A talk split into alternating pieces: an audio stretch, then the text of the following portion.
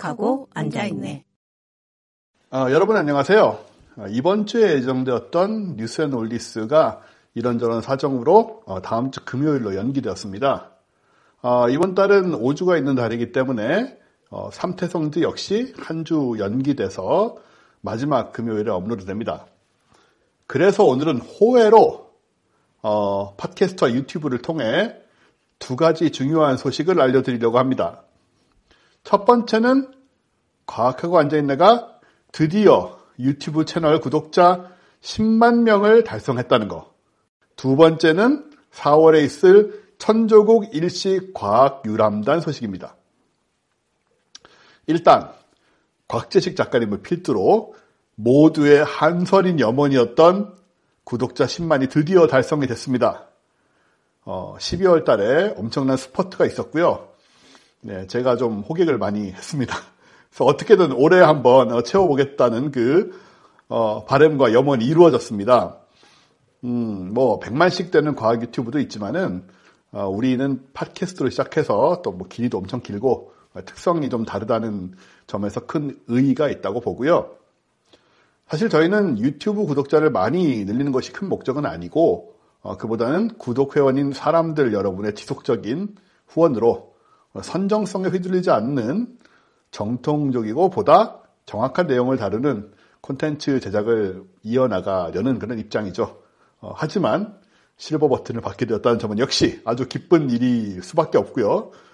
어, 곧 실버 어워즈 어, 신청 절차에 들어갈 예정이고 버튼이 오면 unboxing 라이브를 진행할 예정입니다. 관련 일정은 추후에 다시 알려드리겠고요. 그리고 이 천조국 일식 과학 유람단은 도대체 무엇이냐? 여행입니다. 일식 여행이죠. 어, 내년 4월 8일에 미국 대륙 남부와 동부에 걸쳐 개기일식이 있습니다. 물론 저희는 지난 2017년에 이미 개기일식 여행을 한 적이 있죠. 그때도 미국으로 갔었는데 그때는 일식의 위치가 미국의 이제 중서부여서 어, 캘리포니아, 네바다 이런 쪽을 좀 돌아봤고 그리고 깡촌이라고 할 오리건주에 가서 일식을 봤었습니다.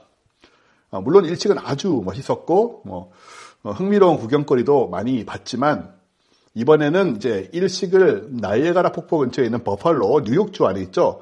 버팔로에서 볼 수 있기 때문에 어, 여기서 멀지 않은 미국의 가장 중요한 도시 두 곳, 워싱턴 D.C.와 뉴욕 시티, 맨하튼 예, 갈수 있는 상황입니다.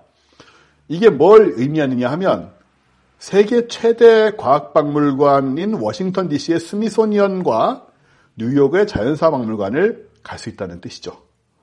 그리고 당연히 어, 워싱턴 DC에 가면 백악관, 워싱턴 기념탑 등등이 있고요. 그리고 뉴욕에 가면 맨해튼, 또 자유의 여신상, 뭐 타임스퀘어 등등 어, 뭐 아실 겁니다, 다들. 어, 이런 도시들의 그 주요 관광지 명소들도 당연히 둘러볼 수 있게 됩니다. 그래서 그런 여행을 가려는 거고요. 동선도 지난번에 비해서는 훨씬 짧아지죠. 어, 2017년 일신 여행을 가신 분들은 기억하시겠지만 가장 큰 어려움이 어, 버스 탑승 시간이 엄청 길었습니다. 그쪽에서는 뭔가 어, 보러 다니려다 보니까 너무 서로 멀어서 고생들 많이 하셨어요. 저희도 물론 마찬가지였고, 어, 근데 이 시간이 아주 많이 줄어들게 됐고요. 어, 그래서 또 스미소니언에 집중할 수 있는 그런 분위기를 좀 마련하려고 합니다. 어, 특히 앞쪽에서 설명을 좀 드릴게요. 동선이나 계획 등등을. 어, 물론 현지 상황에 따라서 조금 바뀔 수 있습니다. 지금은 12월이고 여행은 4월이니까요. 하지만 기본적인 틀은 뭐 이런 식으로 진행된다고 보시면 될 것 같아요. 일단 4월 5일 목요일 10시 25분에 대한항공편으로 인천을 출발해서 현재 시간 워싱턴 DC 현재 시간 5일 11시 25분 점심 직전이죠. 11시 25분에 어, 워싱턴 DC에 도착을 합니다. 도착하면 그때부터 아마 워싱턴 관광을 당일 좀 하게 될 것 같아요. 백악관과 뭐 국회의사당 주변 그리고 굉장히 높은 그 어, 제가 좋아하는 그 오벨리스크 형태 어, 거기에 왜 그렇게 큰 오벨리스크를 만들어놨을까요? 그, 아, 워싱턴 기념탑 같은 것들이 있죠. 어, 이런 주요 명소를 관광을 하고요. 어, 다만 이제 저희 발리 여행 때도 그랬지만은 저희 대한항공을 직항으로 가시는 분들에 비해서 비용을 절약할 수 있는 방법을 저희가 찾다가 어, 샌프란시스코를 경유해서 뉴욕으로 오시는 그런 유나이티드 항공을 저희가 또 찾아놨습니다. 어, 금액 차이가 좀 나요. 금액 관련된 설명은 저희 이제 홈페이지에 어, 안내가 이제 곧 될 거고요. 어, 이 United 항공을 쓰는 경우에는 오후 4시 25분에 워싱턴 DC 공항에 도착을 하기 때문에 이 관광은 조금 힘드실 수 있어요. 하지만은 비용은 꽤 절약하실 수 있습니다. 어, 그리고 다음 날부터 이제 이틀에 걸쳐서 너무나도 유명한 스미소니언을 본격적으로 견학을 하게 됩니다. 이 스미소니언이라는 곳은 어떤 곳이냐면 18개의 박물관으로 이루어져 있는 일종의 박물관 단지입니다. 규모가 어마어마하고요. 18개 중에서 과학 관련된 부분들이 사실 제일 유명하죠. 뭐 아트도 있고 이것저것 있는데 어, 과학 관련된 것들이 제일 유명하고 따라서 과학에 로망이 있는 분들은 어, 그 명성은 한 번쯤 들어봤을 것이고 또 평생 한 번은 가보고 싶다 이렇게 생각하는 분들이 많을 거라고 봅니다. 저도 그렇고요. 저도 아직 못 가봤습니다. 이번에 가면 처음입니다. 어, 특히 세계 최대 항공 역사 박물관인 스미소니안 항공 우주 박물관. 어, 여기는 이제 두 곳으로 나뉘어져 있어요. 미국 국회의사당에서 멀지 않은 본관이 있고요. 이 본관에는 여기도 뭐 거대한 규모인데 뭐 이런 것들이 있습니다. 라이트 형제 첫 번째 비행기. 예? 그리고 세계 최초로 항공기로 대서양을 횡단했던 린드버그의 찰스 린드버그 아시는 분 아실 거예요. 어, Spirit of Saint Louis호 그리고 아폴로 11호의 사령선 이런 것들의 실물이 있습니다. 실물.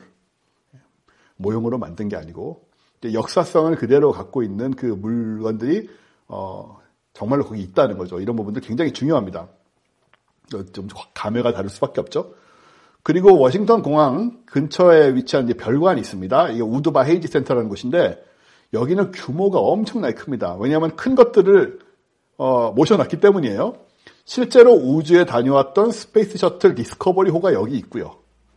어, 실물입니다. 그리고 세계에서 가장 빠른 항공기였던 SR-71 블랙버드 정찰기, 뭐 조금이라도 그 무기에 관련된 관심이 있는 분들은 아실 텐데, 마하 3.3으로 날았던 SR-71 블랙버드 실물이 있고요. 그리고 2차 세계대전 때 아주 유명한 폭격기였던 뭐 B-17, B-29 이런 것들도 있고, 그리고 구소련의 미그기들도 있고요. 최초의 초음속 여객기인 콩코드도 있습니다. 다 실물입니다. 어, 그래서 이 항공우주 역사박물관을 한번 이렇게 두 군데를 어, 둘러보는 것만으로도 사실은 인류의 우주 항공 역사 전체를 좀 조망한다는 의미가 있죠. 그만큼 대단한 곳입니다. 어, 이런 것들을 이제 실제로 한번 본다라는 것이 가진 그 임팩트란 거는 어른들에게도 또 뭐 청소년, 자녀분들에게도 굉장히 강할 수밖에 없죠. 그리고 역시 세계 최대 규모를 자랑하는 스미소니언 자연사 박물관. 여기는 수많은 동물들의 골격과 또 티렉스 등 각종 공룡뼈, 실제 공룡뼈들이 있고요. 그리고 사람뼈, 미라, 뭐 암석 등 정말 정말 다양하고 의미 있는 어, 자연사와 인류학적 유물을 갖추고 있습니다. 그리고 또 저주로 유명했던 호프 다이아몬드. 한번 찾아보세요. 아주 대단한 물건입니다. 이 호프 다이아몬드가 수많은 사람들을 희생시키고 마지막에 여기 기증돼서 지금 여기서는 얌전하게 있다라는 식의 얘기인데 어, 여튼 흥미로운 그런 좀 으시시한 그런 얘기가 전해 내려오는 그 호프 다이아몬드도 여기 있고요. 어, 그렇게 이번 여행에서는 이 항공우주박물관하고 우드바 헤이지 센터에 하루를 투자를 하고 두 군데니까요. 그 다음에 자연사박물관에 또 하루를 할애하려고 합니다. 그래서 우리 모두가 좀 충분한 여유를 갖고 이 수준 높고 많은 양의 유물들을 제대로 좀 보자라는 거고요. 어, 지난 일찍 여행 때는 이동에 굉장히 많은 시간을 들였다면 이번에는 제대로 좀 보는 그런 어, 관점으로 접근을 하고 있습니다. 어, 그리고 항공우주박물관 본관은 이제 저희 K 박사님이 해설을 해주실 것 같고요. 그리고 비행기랑 전투기가 많은 이 우드바 헤이지 센터는 일종의 밀떡이라고 할 제가 아마 좀 어, 설명을 드릴 것 같고 그리고 자연사박물관은 또 이정모 관장님이 같이 가십니다. 이정모 관장님이 동행하셔서 설명하는 걸로 잠정적으로 지금 정해져 있습니다. 다른 분들이 어쩌면 또 오실 수도 있는데 그 부분은 이제 좀 조율을 해야 되는 면이 있고요. 어, 또 자연사박물관의 경우는 이제 해설이 끝난 후에 더 깊이 둘러보셔도 되고 사실 이 스미소니언의 다른 곳을 보고 싶으실 수도 있잖아요. 10여 분 거리에 내셔널 갤러리 오브 아트도 있고 국제 스파이 박물관도 있습니다. 어, 항공우주박물관 같은 경우에는 우리가 이동을 해야 되니까 그 우드바 헤이지 센터를 보기 위해서 어, 근데 이 자연사박물관 같은 경우는 그 자리에 있기 때문에 시간이 여유가 좀 있을 수 있습니다. 그래서 옆에 있는 어, 걸어서 금방 갈 수 있는 그런 것들을 또 어, 관람하시는 것도 하나의 방법입니다.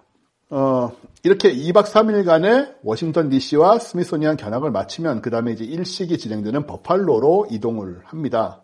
어, 현장 상황이나 일정에 허락한다면 그 바로 지척에 있는 나이에가라 폭포 관광도 생각을 하고 있는데 어, 일식 당일의 교통이나 뭐 인파 등 여러 가지 상황이 있을 수 있습니다. 그래서 무리하게 강행하는 경우에는 자칫 또 일식 관측에 지장을 초래할 수도 있기 때문에 이 부분은 좀 유동적으로 음, 어, 생각을 하려고 합니다. 확실하진 않습니다. 나이아가라의 경우는 여튼 뭐 가능하면 보러 가자 이런 정도의 생각을 지금 하고 있고요. 어, 그리고 개기일식은 이제 오후 2시부터 한 2시간 30분 정도 전반적으로 진행이 됩니다. 그래서 이, 이미 이제 개기일식을 보신 분들이 아까 엄청난 광경을 다 기억을 하실 거고 또 다시 보고 싶으실 거고요. 처음 보실 분들이라면 어, 생전에 반드시 한 번은 봐야 하는 그 어마어마한 광경이자 경험이라고 말씀을 드리고 싶습니다. 물론 만약에 당일날 날씨가 나쁘다, 비가 온다, 그럼 어쩔 수가 없습니다. 그럼 우리뿐만 아니고 모두가 다 어, 감수해야 되는 부분이라 대신에 우리는 만약에 일식을 보지 못해도 뭐 아예 깜깜한 무슨 엄청난 폭우가 쏟아지지 않는 한 일식의 느낌은 있겠지만은 뭐 아주 구름이 많이 끼거나 비가 오면 사실은 해가 없어지고 생기고 하는 그 광경 자체는 볼 수가 없잖아요. 그럼에도 불구하고 이제 그런 부분들을 상쇄시킬 수 있는 스미소니언이라든가 뉴욕이라든가 이런 것들을 많이 또 준비를 하고 있는 그런 입장이라고 생각하시면 될 것 같아요. 그리고 이제 일식을 본 다음에 다음 날에는 뉴욕으로 이동을 해서 역시 세계 최대의 자연사 박물관 중 하나인 뉴욕 자연사 박물관을 견학을 하고요. 어, 저녁에는 뉴욕의 명소들, 맨하탄의 명소들 좀 관람을 하고 자유 시간을 갖게 됩니다. 그리고 다음 날 4월 10일 어, 13시 50분 비행기로 이제 대한항공 타시는 분들은 귀국을 하게 되는 거죠. 그래서 인천 도착은 4월 11일 오후 5시 20분이 되고요. 이렇게 전체 일정이 5박 7일이 됩니다. 그런데 여기까지가 기본 팩이고요. 확장 팩이 있습니다. 어, 뉴욕까지 왔는데 기왕에 지금 뉴욕에서 1박밖에 사실 못 있잖아요. 그죠? 좀 더 구경을 하고 싶을 수 있잖아요. 지금까지 5박 7일 진행했는데 그리고 가까운 보스턴에 그 아이비리그 대학들 또 둘러보고 싶은 부모님들이 있을 수 있죠. 혹은 뭐 자녀들이 있을 수 있죠. 어, 이분들을 위해서 2박 3일을 더 연장하는 일정이 바로 확장팩입니다. 이 확장팩에는 세계적인 명성의 맷, 메트로폴리탄 미술관이죠. 그리고 구겐하임 미술관 등을 필두로 뭐 센트럴 파크, 웨스트 빌리지, 첼시, 맨해튼 브릿지 같은 그 뉴욕 맨해튼의 정취를 물씬 느낄 수 있는 그런 프로그램을 준비할 예정이고요. 그 외에도 방금 말씀드린 대로 보스턴에 당일치기로 갔다 올 수 있는 그런 어, 프로그램도 지금 생각을 하고 있습니다. 이 확장팩을 선택하신 분들은 4월 12일 13시 50분 대한항공 편으로 귀국해서 다음 날인 13일 토요일 오후 5시 20분에 어, 인천으로 돌아오게 됩니다. 참고로 이제 4월 10일이 우리 국회의원 선거일 총선이죠. 근데 이때 우리가 어, 미국에 있지 않습니까?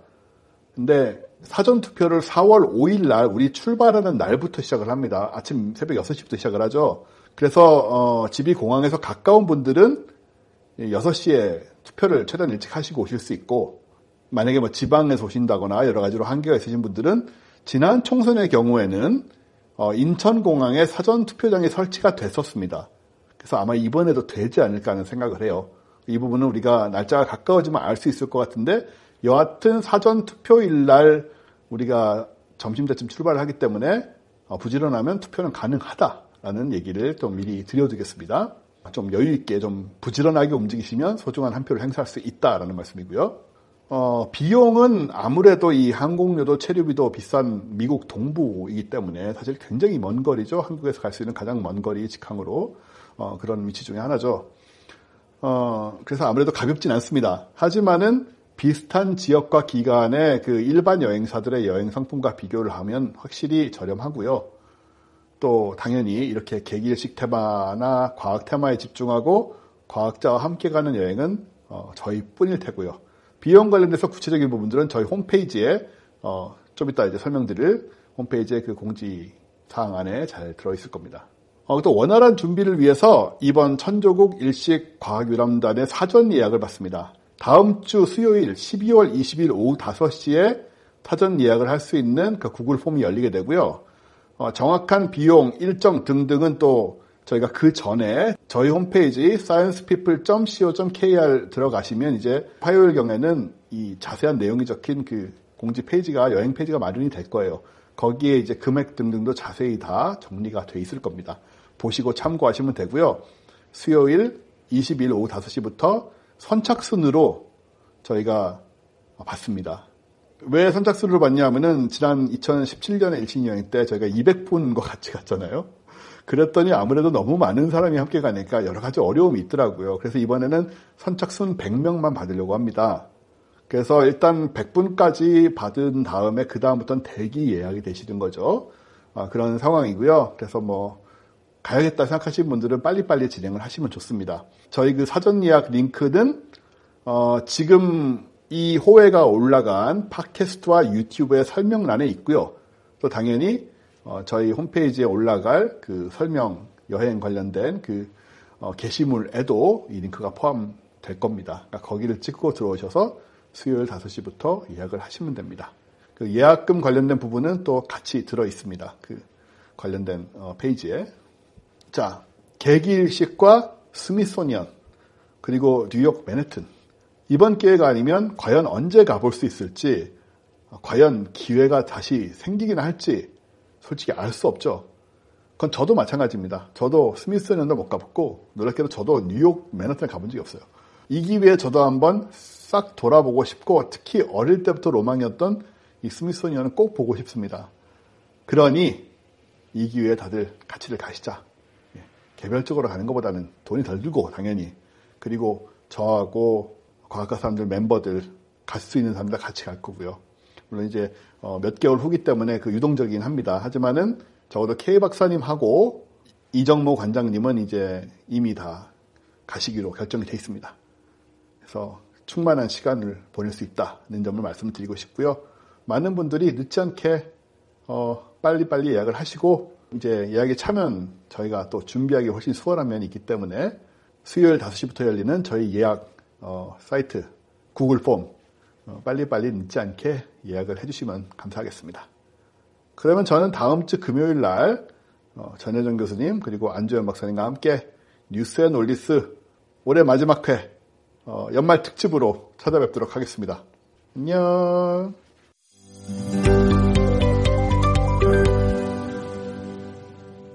과학하고 앉아있네.